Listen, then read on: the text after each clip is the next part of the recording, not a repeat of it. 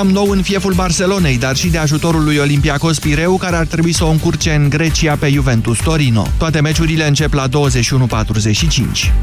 Marius Șumudică și Cristian Săpunaru au fost implicați într-o încăierare cu adversarii la finalul meciului câștigat de echipa lor Kayserispor 2-1 în deplasare la Alania Spor. Gazdele au rămas în 10 din minutul 73 la scorul de 1-1, iar Bulut a marcat golul victoriei la ultima fază a prelungirilor. Echipa lui Șumudică are rezultate foarte bune, este pe locul al 5-lea la egalitate de puncte cu Fenerbahce și Beşiktaş și la 4 puncte de liderul Başak Shehir. 13 și 15 minute, jurnalul a ajuns la final. Începe România în direct. Bună ziua, Moise Guran. Bună ziua, Iorgu, bună ziua, doamnelor și domnilor. Astăzi s-ar putea să primiți un telefon, nu de la Moș Nicolae. Dacă lucrați într-o instituție bugetară, s-ar putea să vă fi sunat deja telefonul și cineva calm, politicos, să vă invite sâmbătă să faceți o plimbare ca un fel de meeting. Da, PSD-ul a luat hotărârea, încă nu este oficială, dar se va anunța în curând. Sâmbătă se va încerca organizarea unor meetinguri în toată țara. Încă nu e clar foarte pentru ce? Încă nu e foarte clar pentru ce. De principiu, pentru uh, sau împotriva statului uh, paralel, oricum astăzi dezbatem aceste evenimente și vă întreb ce veți face dumneavoastră. Dacă participați, dacă nu participați, cum priviți aceste manifestații. Imediat începem.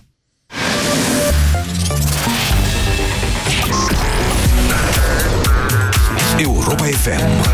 Pe aceeași frecvență cu tine.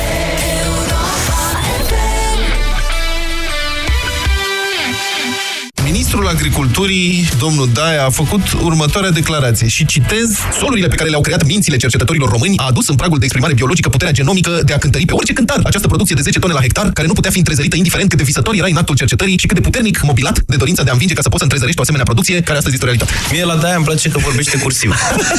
Adică e mare lucru să aperezi cursiv. nu se potignește. O fi luat da. ceva fără prescripție? Foarte talentat. Deșteptarea cu Vlad Petreanu și George Zafiu. De luni până vineri, de la 7 dimineața, la Europa FM.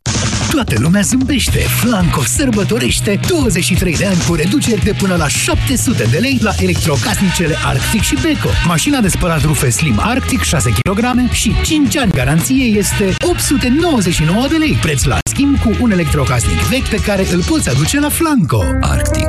Tehnologia de acasă. Flanco. Brand românesc din 1994. Eu nu mai vin cu tine cu mașina, punct. Dar uh, ce-am greșit? E puraj.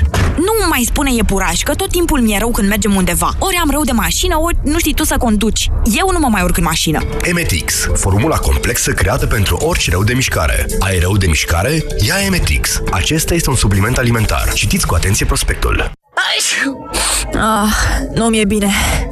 Așa pățesc mereu în perioada asta anului. Sper să nu se agraveze. Bea ceva cald, așa îmi spunea mereu bunica. Ei, fetelor, n-ați auzit de Gripovit Max C? Gripovit Max C dublează forța ingredientelor naturale, a dozei mari de vitamina C și a zincului. Gripovit Max C se consumă ca o băutură delicioasă instant caldă, te încălzește și ajută la îmbunătățirea imunității. Gripovit Max C este un supliment alimentar. Citiți cu atenție prospectul. Gripovit Max C, forță dublă pentru imunitate. Vino acum în farmaciile Dona și beneficiezi de 20% reducere la produsele selectate din gama Gripovit. Sindolor Gel nu se aplică în cazul durerilor din dragoste. Dar dacă mă doare spatele și dacă am rămas cu gâtul înțepenit... Masez ușor cu Sindolor. Sindolor Gel conține 3 substanțe active și are triplu efect. Analgezic, anestezic, antiinflamator. Sindolor Gel. Două aplicații pe zi, acțiune până la 12 ore. Sindolor Gel. Fără durere, e plăcere. Acesta este un medicament. Citiți cu atenție prospectul. Tati, ce e aia constipație? Știi când te dai pe tobogan și copiii se urcă invers și vă cam blocați la mijloc și tu... Le explic frumos că trebuie să se întoarcă? Mm, nu chiar. Dar de când ești așa politicoasă? De când mami mi-a zis că toate problemele trec cu blândețe și că orice copil poate fi constipat. Că ne-a plăcut, dai un fleac. Și după cum ne-a spus medicul, trece cu Dufalac Fruit, care e blând cu burtica mea, adică politicos. Și vreau să văd dacă tu ai altă explicație. Dufalac Fruit, laxativ eficient cu efect prebiotic, ajută la restabilirea ritmului fiziologic al colonului. Acționează delicat și are o aromă plăcută de prune, fiind potrivit chiar și pentru cei mici. Dufalac Fruit. Poți uita de constipație. Acesta este un medicament. Citiți cu atenție prospectul. A venit iarna, venim și noi cu oferte! La Selgros între 4 și 6 decembrie ai reducere 25% la gama de electrocasnice pentru îngrijire personală Brown, Philips și Remington și 10% la citrice, banane și pește congelat. Oferta este valabilă în limita stocului disponibil. Selgros, club pentru profesioniști și pasionați de bunătățuri. Dusul încărcă. L-ai început cu copiii, iar acum îl continui cu nepoții. Nu mai ai aceeași mobilitate ca pe vremuri, dar nu doresc să strici bucuria nepoților stând pe margine. Fleximobil Activ este soluția completă pentru articulații sănătoase. Fleximobil Activ. Fii flexibil și mobil. Caută promoția Fleximobil Activ cu cel cadou în farmaciile HelpNet. Acesta este un supliment alimentar. Citiți cu atenție prospectul. Pentru o viață sănătoasă, respectați mesele principale ale zilei.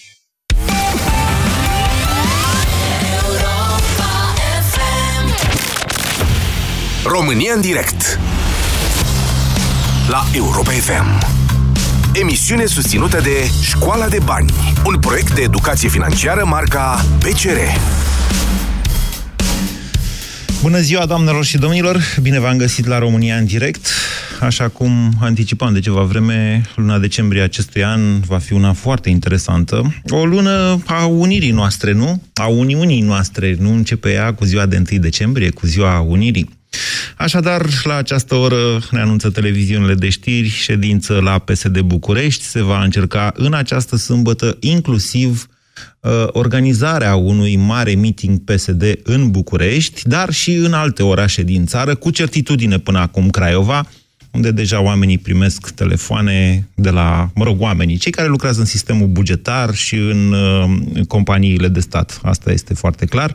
De unde au pesediștii numerele de telefon? Ei, de unde? Că doar nu de la statul paralel. Um, Mitingul de sâmbătă este foarte greu de definit din punct uh, de vedere doctrinar. De ce ies pesediștii în stradă? Nu pentru Dragnea, zic ei. Dar atunci pentru ce? Pentru că ajunge cu, și că nu vrem uh, anarhie, vrem democrație. În principiu este un miting care foarte probabil se va suprapune cu un prim vot în Camera Deputaților pentru prima dintre legile justiției, așa numitele legi ale justiției, cea care um, modifică statutul magistraților, mai exact îi subordonează pe procurori direct, de fapt puțin indirect, ministrului de justiție.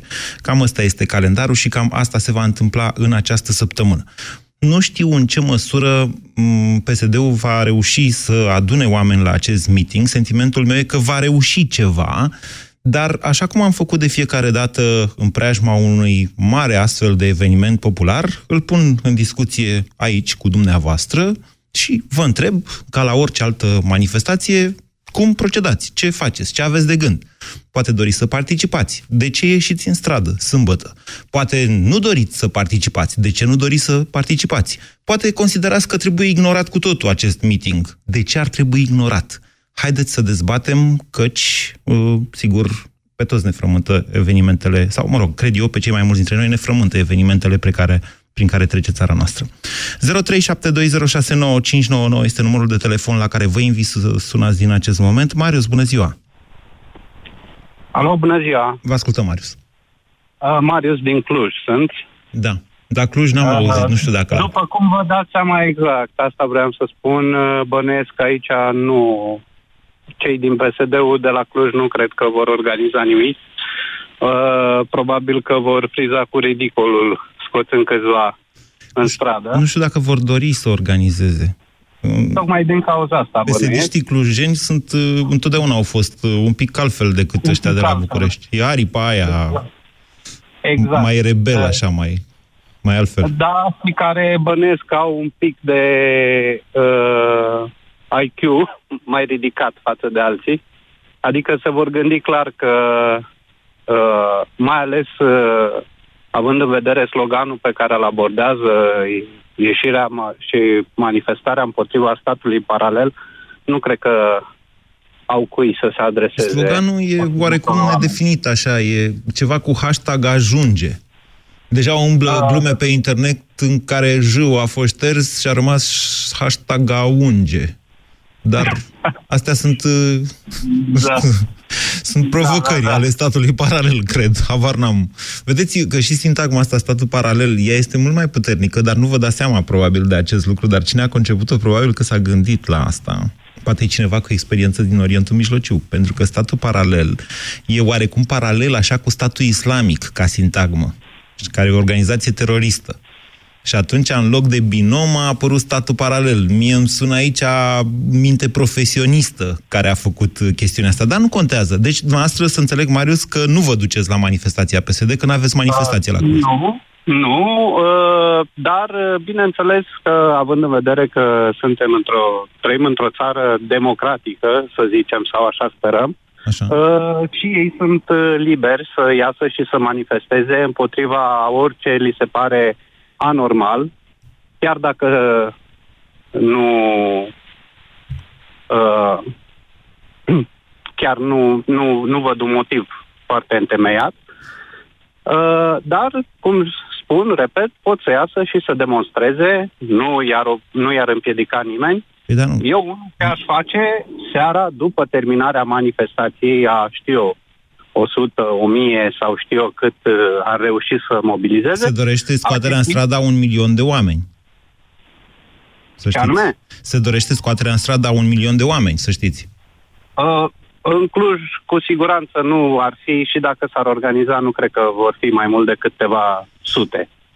Dar, în uh, contrapartidă, seara sunt dispus să ies și să manifestez în continuare, așa cum am făcut-o și până acum, uh, ca să, vadă, să se vadă cât se mo- mobilizează din proprie inițiativă și nu la semnalul uh, unora care, exact cum ați spus, uh, sună și uh, invită frumos pe cei din sectorul bugetar sau din alte sectoare să iasă și să manifesteze. Bine, vă mulțumesc pentru opinii, Marius. 0372069599.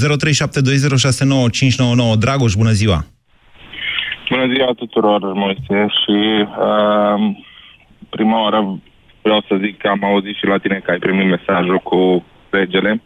Încă nu, stați așa, sta, hai, să, hai să lăsăm pe cei de la știri să își facă okay. datoria. Da, a intrat într-adevăr, îmi intră alerte în prostie, probabil... La fel și mie. Hai da. să-i lăsăm pe jurnaliști să-și facă meseria și să, a- după ce verifică știrile, să le și anunțăm la radio. Corect. Ascultăm, Uh, Dragoș. În primul rând, prim, uh, una din întrebările tale, dacă ar trebui uh, luat în seamă. Ar trebui luat în seamă acest, uh, acest protest, care vor ei să-l facă în toată țara, pentru că ei, să zicem, acum vor încerca să-și arate mușchii. Vor încerca să aducă oameni din instituții, vor încerca să aducă aplaudați și vor încerca să ei sunt în stare sau au posibilitatea de a plăti oameni să facă conturi, uh, să facă tot felul pe... uh, Adică au posibilitate financiară. Ca să aducă niște oameni nu cred că le-ar fi atât de greu. Milionul niciodată. Nu cred că vor reuși atât de mulți oameni să iasă în stradă pentru ei. Uh, vor ieși în stradă cei care sunt obligați de șefi, de conjunctură, de prietenii, de cumetrii de una alta și vor ieși în stradă cei neinformați sau cei care au fost păcăliți la, la, la vot și nu și-au dat seama de ce se întâmplă. Ei n-au venit în țara asta să guverneze. Ei au venit să-și facă planurile, să-și facă legile, să se scape de petele care le aveau din urmă. Probabil au preconizat ce se va întâmpla cu DNA-ul, că îi vor călca, îi vor chema, îi vor asta. Ei acum vor să facă lucrul ăsta. Au primit niște voturi pe ceea ce ziceai tu și susțin cu vehemență și până și părinților mei faptul că i-au promis ceva, dar fac cu totul altceva și asta nu este o guvernare legitimă. Și ei acum asta au încercat să vină să să vină să acopere ceea ce au făcut în urmă, prin a pune oamenilor în funcții importante, a pune oameni incompetenți la ministere, la orice ar fi, ca să diver... să-și facă ceea ce vor. E ciuma roșie ce se striga în piață, din punct de vedere, e puțin. Îmi- uh, Eu îmi permit, tu nu cred că îți permit să zici lucrul ăsta pe post, eu îmi permit să zic mafia roșie. Ei Dezbaterea e despre altceva, să știți astăzi. Ceea ce... Păi, este Eu vă întrebam ce ce faceți vor dumneavoastră. ei- ce vor ei să facă. Păi, dar poate vreți să vă alăturați protestului PSD, poate vi se pare periculos să vă alăturați. De-aia aș vrea să comentăm puțin aceste lucruri. Fire care mm, nu cred că rezist la anumite presiuni și cu siguranță nu voi lua parte, nici măcar să-i privesc să stau să sparg seminte, să văd cam cât se adună. Dar uh, nu trebuie ignorat. Trebuie văzut ce și cum se întâmplă. Ei acum încearcă să statul paralel. Ceea ce ai zis tu înainte, înainte de a începe cu telefoanele, o idee originală din America era cu totul altceva. Ce au fost ei influențați și uh, consiliați din punctul meu de vedere, tacticile lor și cum vor să facă, e un pic mai sus de glezna broaștei. Adică nu suntem toți chiar o apă și un pământ, nu suntem toți cu uh, uh, anumite posturi blocate la televizor sau anumite gândiri. De-aia ne-a dat Dumnezeu minte să gândim ce e bine spre, pentru noi sau nu. Din punctul meu de vedere ar trebui să ne trezim cu toți. Îmi pare rău că ieri n-am putut intra în legătură cu tine, uh, uh, ar trebui să ieșim cu toții că acum este timpul nostru în care să schimbăm ceva pentru noi și pentru viitorul nostru și a copiilor. În majoritatea se gândesc ce fac mâine, ce mănâncă mâine, că acum sunt bine, la om vedea și om trăi. Nu ies eu în stradă, că eu nu schimb nimic. Și o să ne bată obrazul copiii. Ce ați făcut? Ce ați făcut pentru țara asta? A stat acasă, că e căldură, a stat acasă și nu v-ați dus și aia au furat și și-au făcut ce și-au trebuit și acum ei stau bine, au scris cărți și au ieșit, acum au făcut lansare de carte. Mi s-a părut noaptea minții lansarea de carte, dar se poate, totuși văd că se poate. E, e, e fascinant cât de proști ne cred unii. Dar probabil că ca și mine sunt puțini care ar ieși. Am ieșit în fiecare seară, am fost în stare să merg la București, am pus chiar și la dispoziție toate locurile din mașină să mai vină prieteni, n-a venit nimeni. Am ales să merg la mine în, în localitate, în Bacău, am protestat. Asta trebuie să vă opresc puțin. Să trebuie să vă da, opresc puțin, or să vină și colegii de la știri, dar este oficial. Doamnelor și domnilor, o să vă citesc un comunicat care se găsește deja pe site-ul româniaregală.ro și care sună așa. Biroul de presă al majestății sale, regelui, este autorizat să transmită următorul comunicat. Majestatea sa, regele Mihai I, a încetat din viața astăzi 5 decembrie 2017 la ora 13, ora României, la reședința privată din Elveția. La căpătâiul regelui a stat până în ultima clipă alteța sa regală principesa Maria. În această seară, la ora 19, custodele coroanei române va face o declarație către țară. În cursul zilei de mâine va fi făcut public în detaliu programul funeraliilor. Trupul neînsuflețit al regelui Mihai I va depus în holul de onoare al castelului Peleș, iar apoi pentru două zile în sala tronului la Palatul Regal din Calea Victoriei. Slujba de înmormântare va avea loc la Catedrala Patriarhală. Înmormântarea va avea loc la Curtea de Argeș, în noua catedrală arhie arhiepiscopală și regală.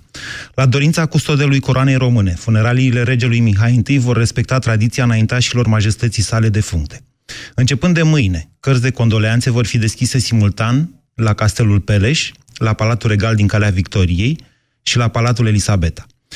Ele vor fi la dispoziția publicului timp de 40 de zile, iar condoleanțele pot fi transmise online la adresa www.familiaregală.ro. Toți cei care doresc să depună flori, gerbe sau coroane sunt invitați să o facă începând de mâine la Palatul Regal din Calea Victoriei, în fața intrării principale. Victor, te rog, pregătește-mi... Uh, o să întrerup această emisiune, din respect. Este un moment... Uh, e un moment important pentru noi, ca țară, pentru că uh, a încetat din viață ultimul rege al României. De aceea, din respect pentru acest moment, voi întrerupe emisiunea România în direct și vom difuza muzică până când colegii de la știri vor putea prelua pentru a da mai multe, uh, mai multe detalii, dacă sunt. Așa că acum o să dăm drumul la muzică.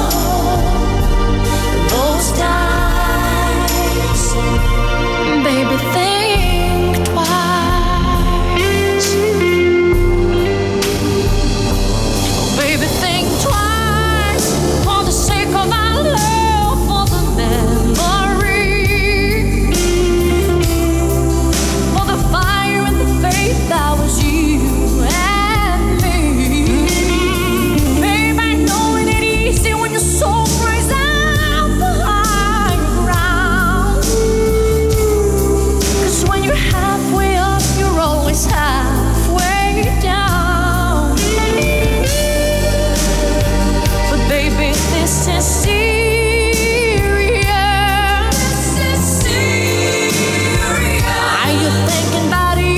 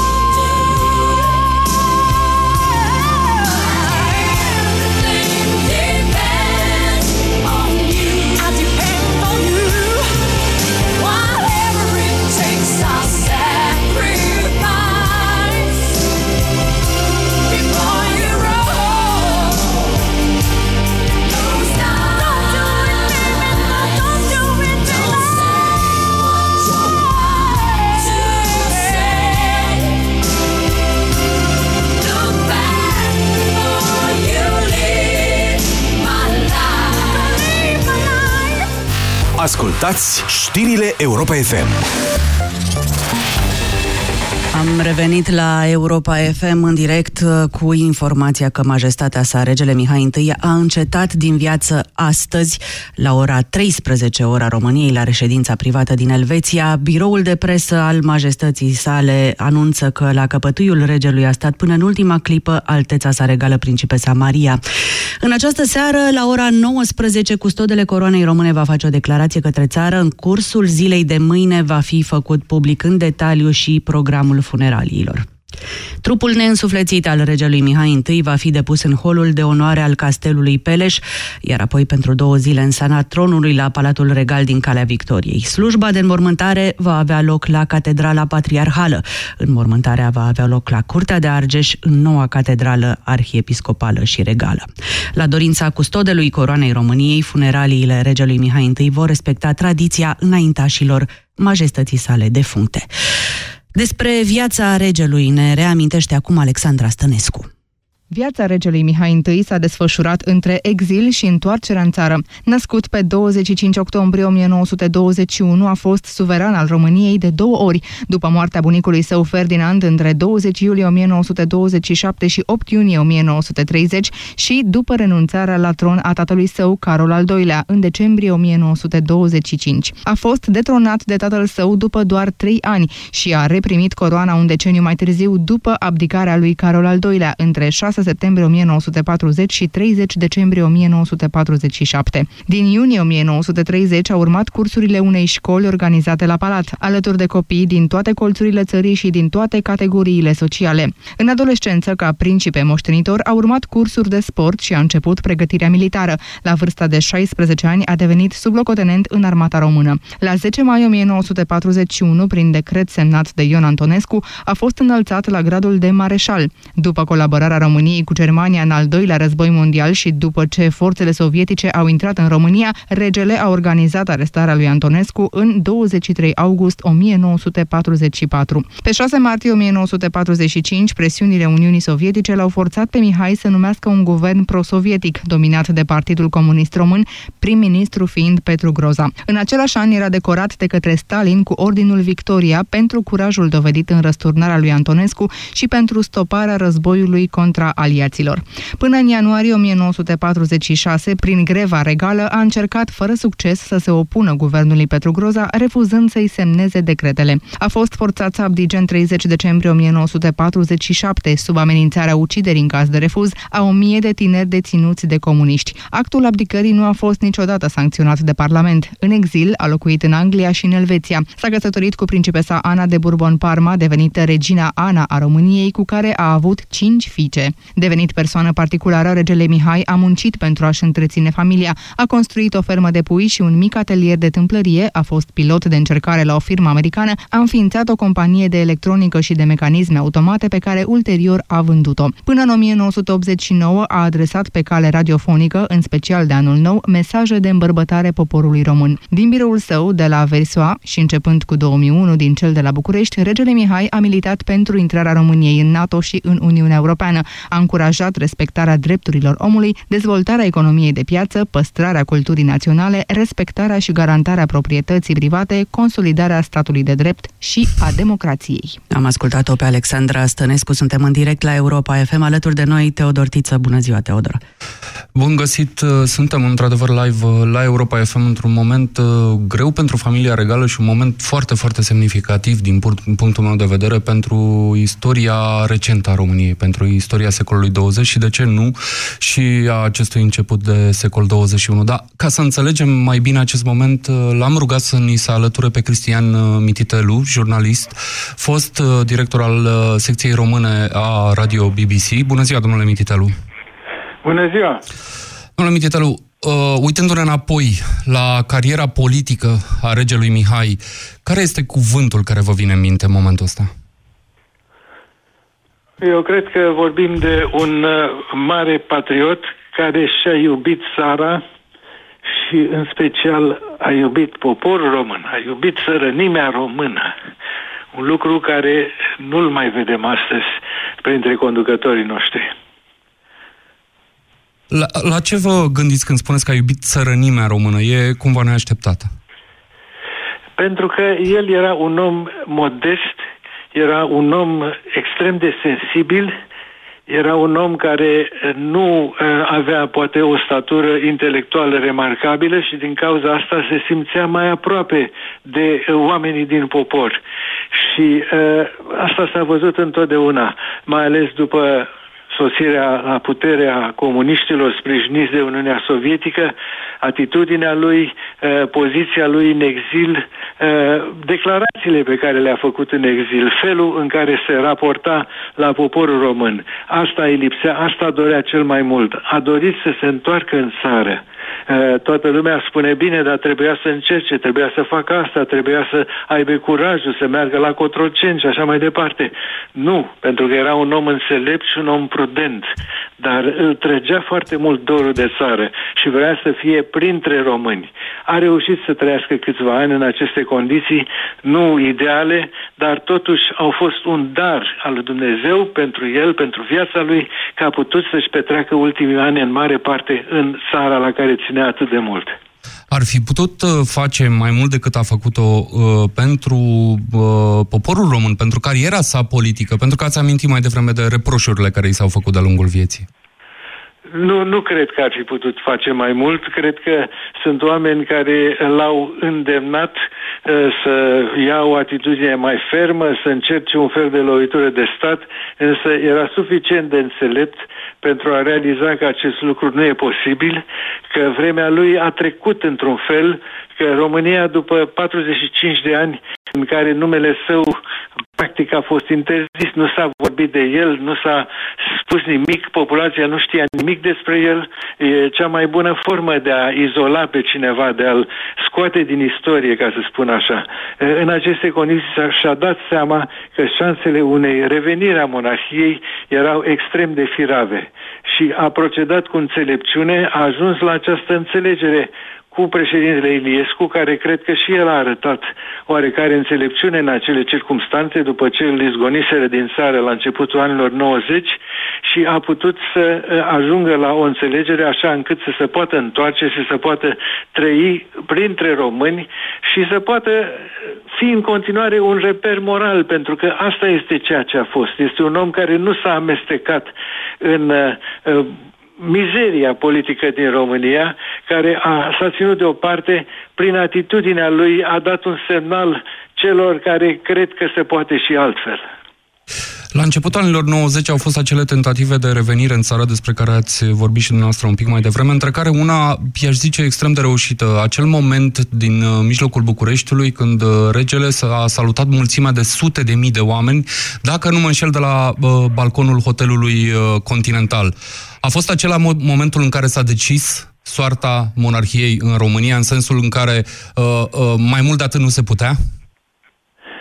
Eh, cred că mai mult de atât nu se putea și cred că regele s-a dat seama de asta și de fapt am avut și confirmarea pentru că acea mulțime n-a mai ieșit niciodată pe stradă pentru a cere revenirea lui sau pentru a cere restaurarea monarhiei sau măcar a cere un referendum sau pur și simplu a cere anularea actului prin care România a fost declarată republică de către uh, un parlament care nu avea nici măcar quorum. Și s-a făcut lucrul ăsta peste noapte. În aceste momente se discută în uh, Parlament, uh, se discută proiectul unei legi care ar asigura uh, niște condiții speciale moștenitorilor uh, regelui Mihai. Credeți că această lege trebuie să meargă în, în continuare sau familia regală trebuie să se întoarcă cumva sau să ajungă la statutul unei familii oarecare normale din România și să înceteze activitatea publică? Din moment ce toți foștii șefi de stat au un statut uh, aparte în România, li se asigură o locuință, li se asigură o pensie, li se asigură protecție, uh, nu văd de ce familia regală nu s-ar bucura de aceleași drepturi.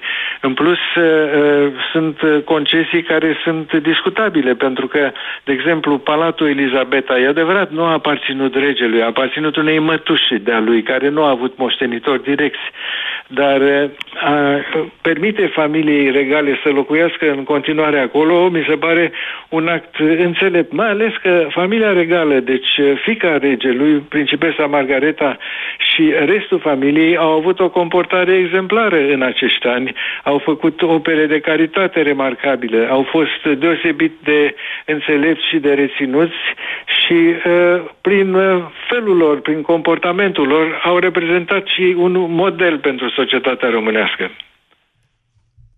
Jurnalistul uh, Cristian Mititelu în direct uh, la Europa FM. Între timp, președintele Claus Iohannis a fost informat despre decesul regelui Mihai I și la solicitarea sa s-a ținut un moment de reculegere în memoria fostului suveran al uh, României la întâlnirea pe care șeful statului o avea cu ambasadorii statelor membre ale Uniunii Europene. Au precizat pentru Ager Press surse prezidențiale. Suntem acum în direct cu colegul nostru Vlad Petreanu. Vlad? Bună ziua! Bună ziua! Primele gânduri la auzul știrii că regele Mihai a încetat din viață? Eu cred că regele Mihai este, cum să spun, uh, demonstrația, sau mă rog, un exemplu de istorie contrafactuală. Ce ar fi putut să fie dacă regele ar fi revenit într-un fel la putere după 1990. Istoria contrafactuală este un exercițiu pe care istoricii îl urăsc pentru că este foarte speculativ. Dar cred că regele a fost ocazia ratată a României de a reveni la o normalitate anteperică. L-am ascultat mai devreme pe domnul Cristian uh, Mititelu uh, și l-am auzit uh, spunând că uh, românii nu mai știau cine era regele la căderea comunismului, Într-un fel îi dau dreptate, deși regele Mihai a fost uh, constant un reper pentru acei români care ascultau Europa Liberă, adică pentru majoritatea celor care au hotărât să schimbe în cele din urmă comunismul și să lupte împotriva comunismului. Um, sigur, regimul comunist a reușit să reconstruiască după propriile reguli societatea, astfel încât atunci când uh, s-a prăbușit, ne-a lăsat în urmă cu ceva a care, după care tragem ponoasele și astăzi. Regele a avut un destin tragic. A devenit rege prea devreme, a plecat prea de tânăr din țară, a suferit prea mult de parte de România și când s-a întors a regăsit uh, o Românie care într-o uh, într-o anume măsură nu-l recunoștea, în sensul că nu știa cine este, și într-o altă măsură nu recunoștea în sensul că nu voia să-i dea autoritatea politică. Uh, Vlad, vorbeai despre o ocazie ratată. Crezi că ar fi putut exista și o ocazie folosită? Istoric vorbind, în acel Istorie moment. con- este istorie contrafactuală. Um, nu cred că România, după 1990, putea să revină la monarhie. Dacă s-ar fi putut, atunci s-ar fi întâmplat. Pentru că asta ar fi însemnat să ceară națiunea lucrul acesta. Și cred că atunci când națiunea cere un lucru, nimeni nu îi se poate opune cu adevărat sau nu pentru suficient uh, timp. Regele a încercat să intre în țară după 1990, în câteva rânduri. Au fost niște episoade de un penibil complet cu familia regală ținută pe aeroport în avion sau fugărită pe autostradă în timp ce încerca să ajungă la mormintele Vlad, familiei de la îți Curtea propun de să Ardeș. rămâi alături de noi câtă vreme ascultăm un pic această istorie a revenirilor uh, regelui în uh, țară. În 1948, autoritățile comuniste de la București au retras regelui Mihai cetățenia română. Până în 1992, singurul șef de stat în viață din perioada celui de-al doilea război mondial nu a avut voie să pună piciorul în țară. În 1990 a încercat pentru prima dată să vină, dar mașina în care se afla a fost oprită de poliție pe autostrada București-Pitești și întoarsă din drum. Regimul politic instalat la București după Revoluție l-a perceput pe rege ca pe o amenințare uriașă. Am obligația, ca ostaș român, să vă pun la dispoziție un avion și să vă duc în securitate de unde ați venit. Eu îi pun în vedere ca să nu depășim cadrul și să nu fim puși în situația ca să ia măsuri în sensul de a-l invita în alt sens. Pentru că dânsul este ilegal la noi în țară. În 1992, regele Mihai a fost lăsat să revină în țară pentru sărbătorile de Paște. La Putna și în București a fost întâmpinat de un milion de oameni și a ținut un discurs istoric în balconul hotelului Continental. Nu m-am uitat niciodată și vă iubesc de toată inima.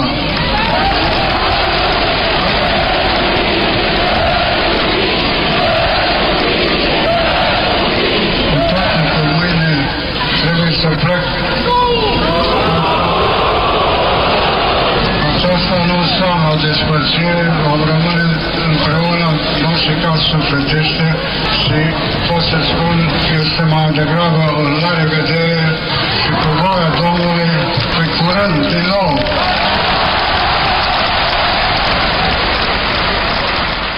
Pe 7 octombrie 1994, regele Mihai și regina Ana au fost ținuți câteva ore bune în aeroportul Otopeni. Nu li s-a permis să părăsească pista de aterizare, au fost urcați în avion și trimiși înapoi la Paris. Fostul parlamentar Dinu Patriciu a fost unul dintre cei care l-au întâmpinat pe rege și au încercat fără succes să-i faciliteze intrarea în țară. Situația dată nu acordăm viza. De ce nu acordăm? Nu acordăm Deci comitetul a pus în acest moment? Nu. A, da. Vă rog, urcați. Deja avionul este Cine a refuzat viza? Cine a refuzat, nu a refuzat viza? Atunci de ce nu ne permiteți? Tot atunci, liderii PDSR au propus în Parlament ca regele să fie declarat persona non grata. În 1997, după ce Ion Iliescu nu a mai fost președinte, regelui Mihai i s-a redat cetățenia română. A urmat reconcilierea din mai 2001, iar casei regale i-au fost retrocedate părți din averea deținută. La 25 octombrie 2011, pentru prima dată de la abdicare și după 60 de ani de când se adresase ultima oară națiunii de la tribuna Parlamentului, regele Mihai a fost invitat să susțină un discurs în fața Camerelor Reunite. Nu văd România de astăzi ca pe o moștenire de la părinții noștri, ci ca pe o țară pe care am luat-o cu împrumut de la copiii noștri. Așa să ne ajute Dumnezeu.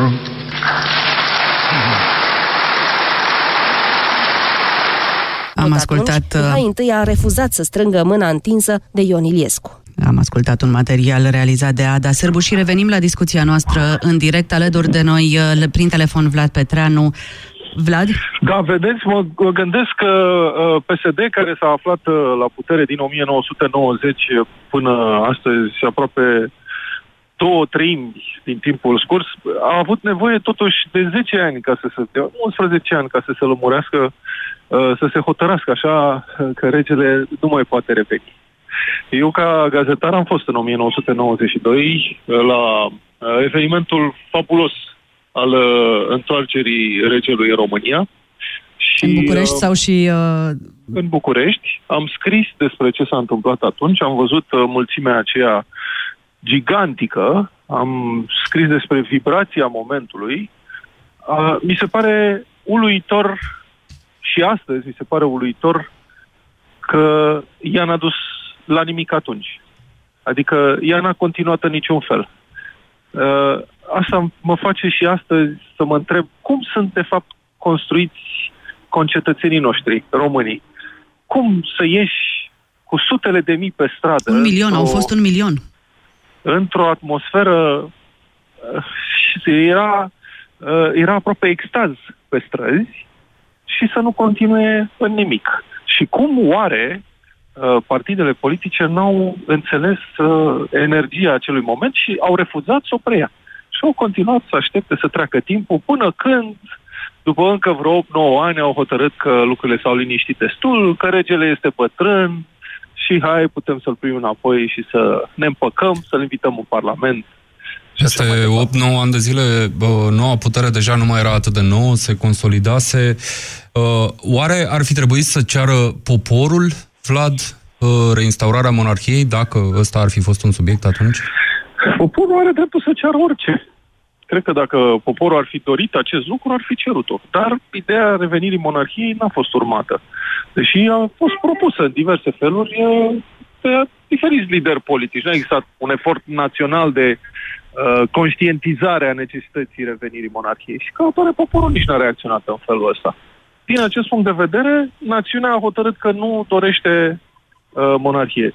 Sigur, și ca urmare a unei campanii de demonizare a regelui, uh, care a avut loc uh, la începutul anilor uh, 90 și pe care o cunosc prea bine. Nu mai avem rege, dar uh, rămânem, Vlad, cu o familie regală. Care crezi că ar trebui să fie rostul ei public? Cred că familia regală face bine ce face acum, și anume opere de caritate și reprezentare într-o oarecare măsură a intereselor uh, uh, României, a intereselor națiunii române. Uh, din acest punct de vedere, tot ceea ce face familia regală uh, este lăudabil. Din câte știu, fără să fiu specialist în acest domeniu, uh, nu, acolo familia regală nu suferă de sărăcie. Um, am unele îndoieli în ceea ce privește acordarea unui statut uh, special moștenitorilor uh, uh, re- regelui Mihai, cu cu argumentul, argumentul că astfel de Uh, cum să spun, că foștilor șefi de stat li se acordă un statut special, este un argument corect. Dar principesa Margareta nu este un fost șef de stat. Și nici ceilalți. Regele Mihai a fost șef de stat. Dar ceilalți, nu știu, dacă deschidem uh, această discuție, păi atunci să ne întrebăm dacă nu care cumva fetele domnului Băsescu au și dânsele dreptul Uh, la un statut de fost șef de stat prin faptul că sunt fetele domnului Băsescu și așa mai departe. Contraargumentul aici ar fi că sunt reprezentanții Casei Regale, Casa Regală a reprezentat ceva pentru țară. Da, sigur că a reprezentat ceva pentru țară și domnul Băsescu a reprezentat ceva pentru țară, fie că vrem sau nu vrem să uh, recunoaștem acest lucru și domnul Constantinescu a reprezentat și încă mai reprezintă. Bun, e o discuție, nu știu dacă poate fi sau trebuie purtată acum, Uh, încă o dată, cred că familia regală trebuie tratată cu respectul cuvenit și trebuie să mulțumim membrilor familiei regale pentru tot ceea ce fac bun pentru România, trebuie sprijinită, dar cred că un statut de fost uh, șef de stat e un lucru la care ar trebui să ne gândim atent pentru principesa Margareta. Um, revenind totuși cu discuția un pic la uh, regele Mihai, momentul în care a primit, uh, a reprimit